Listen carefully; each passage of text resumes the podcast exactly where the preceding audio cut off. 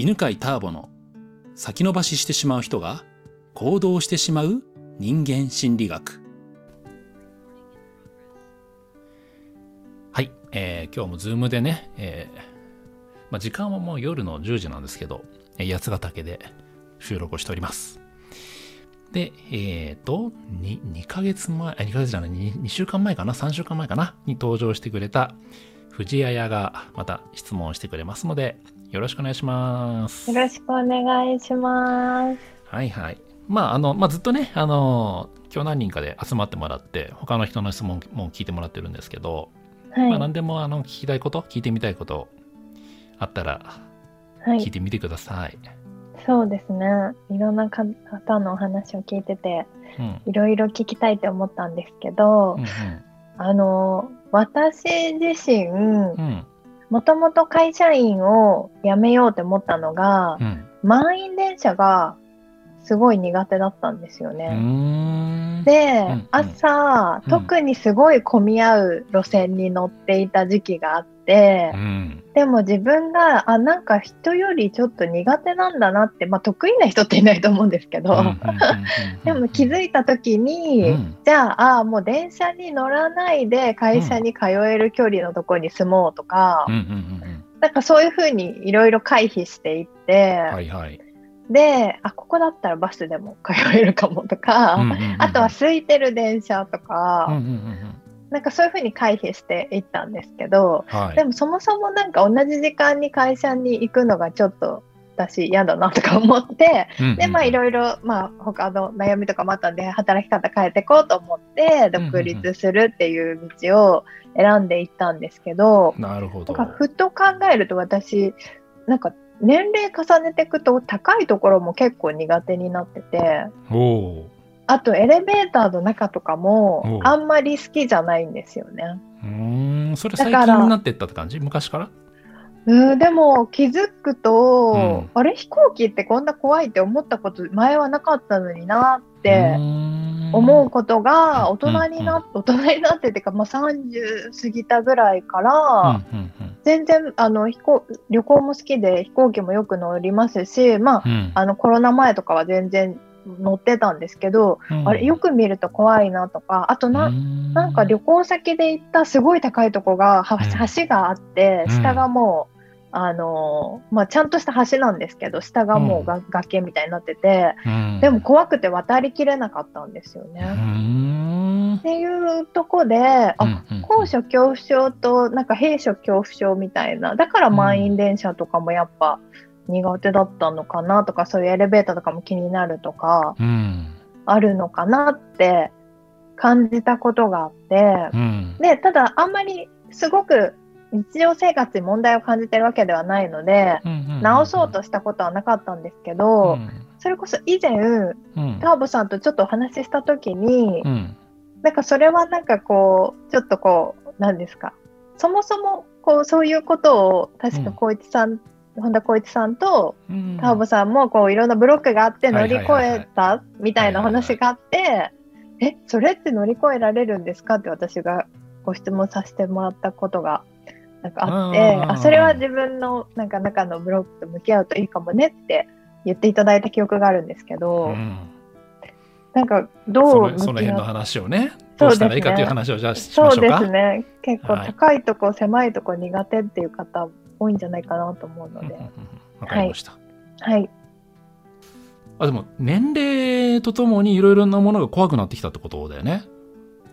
そうですね。気づくとそうだと思います。うん。まずねあのそういうなんかこう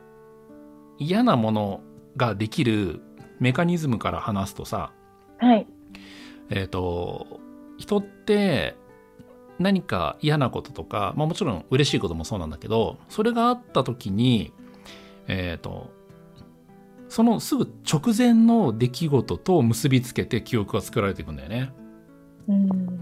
うん、例えば、えーと、高所恐怖症というか落ちる高いところってみんな怖いんだけどなんで怖くなるかっていうと、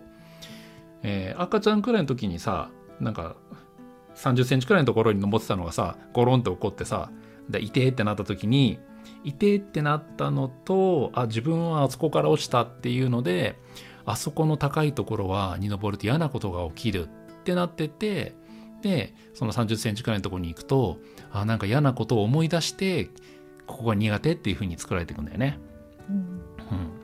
だから最初は満員電車が大丈夫だったのにだんだん嫌になるっていうのはまああるんだよねやっぱりね。うん、でそれがねあの一回の決定的な出来事でその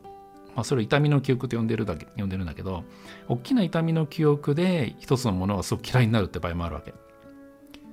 で、えー、そういう場合もあるし、えーと、重なってってあれもこれも嫌だあれも嫌だあれも嫌だっていうのを認識してってでどんどん嫌いが膨らむこともあるんだよね。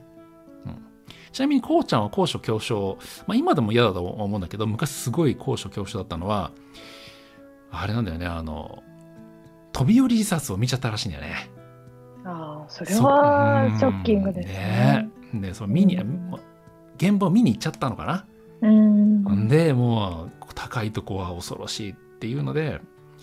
それでずっと高所恐怖症で、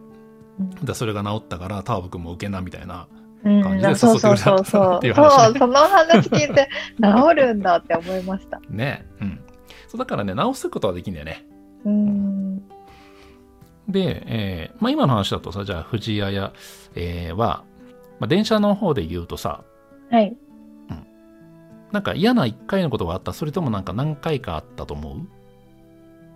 あでも電車にはいい記憶はないですね。いい記憶はない。まあ、はい、中学生ぐらいから乗ってて、それこそ制服とか着た女の子なんで、そういうね、まあ変な、ね、そうそう。が、まあ周りもいっぱいだし、自分だけじゃなくて、もうありましたし、まあ、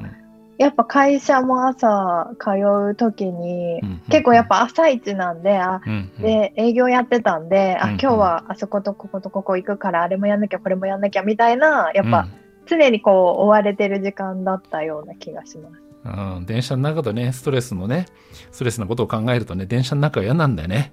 そうですね。あとやっぱ全然知らない人とすごいくっついね、ぎゅうぎゅうになるんで、うん、まあ、それも嫌だよね。うん、うん、やっぱいいいい逆にいい記憶が多分 はあんまりないと思います。ないよね。うん、うん、まあそうしたらあのいやいつも思うんだけどね、うんと、はい、そういうこういわゆるメンタルブロックでもあるんだよねそれはね確かにさ、うそう嫌な記憶で。で、えー、もし今その満員電車にやっぱり乗ってね通わなくちゃいけないんであればそれやっぱり軽くした方がいいんだよね。で軽くする方法としては例えばえー、学生の時になんか痴漢されたり嫌だったり、その症状的な一場面を思い出して、それを軽くする方法ってなんだよね。なんか印象を軽くするっていう、まあカウンセリングがあるんだけど、まあそういうのを受けると、嫌なものが、例えば今まで100嫌だったのが90とか80くらいまで下がったりする。うん、でも例えばもうそもそもなんかもう人にくっついてなんか押されたりするって大体嫌だと思うから、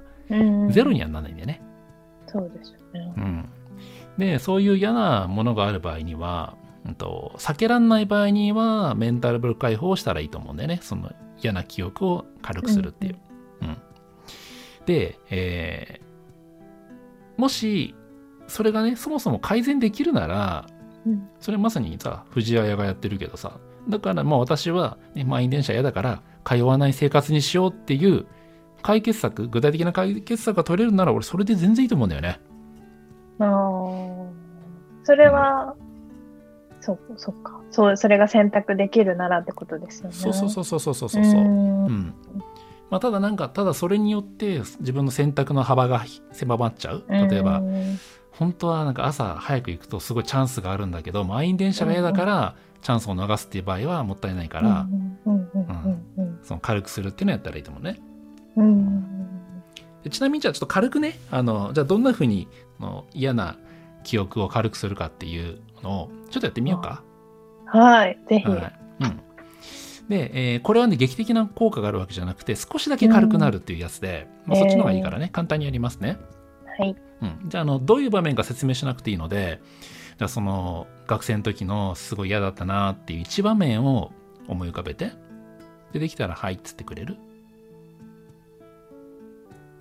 はい。はい。じゃあ、そのね、あの、イメージを、印象をどんどん軽くするので、えー、っと、見えてる、今、一番最初に出てるのはさ、映像が出てる？それとも音が出てる？それとも、なんか感触が出てるかな？映像？うん。映像が出てる場合にはね、じゃあ映像をね、モノクロにしてみてくれるかな？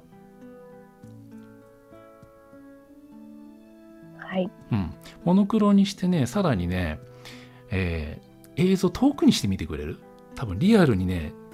主観的になってると思うんで、うん、どんどん遠くにしてテレビのもうスマホの中の一場面にしてみようか。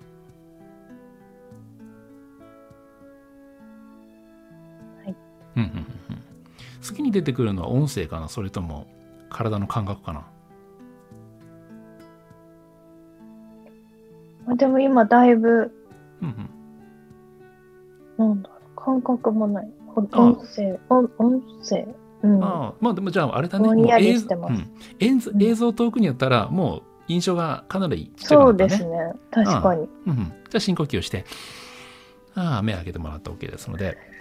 うん。で、こういうふうにすると嫌だった記憶が、印象が弱くなるのね。なるほど。うん。でね、うん、今はあの、藤綾はね、あの、映像の記憶が強いタイプの人だから。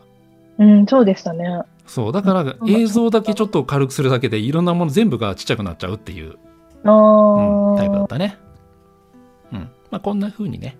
まあ、映像が強いタイプの人は白黒にしたり映像をちっちゃくしたりしたらいいし、うん、音声が記憶で残る人もいるんだけどその場合は音声を小さくしたり、怖い音声をなんか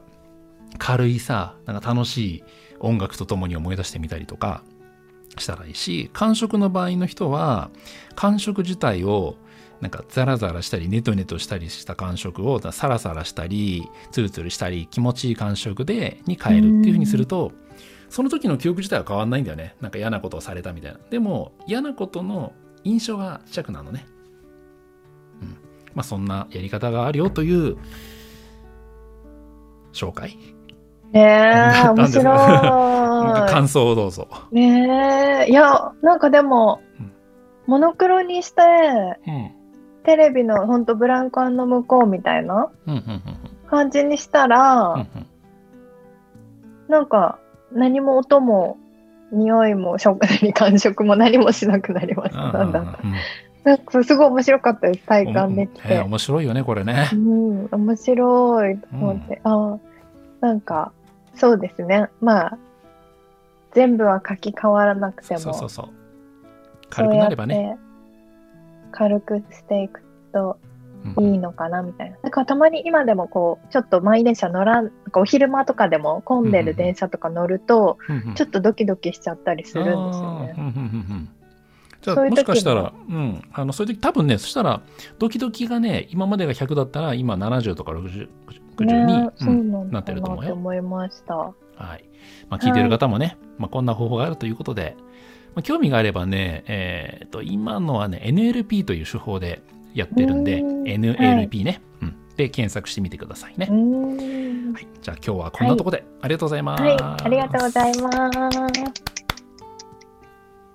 この番組は、犬飼ターボ、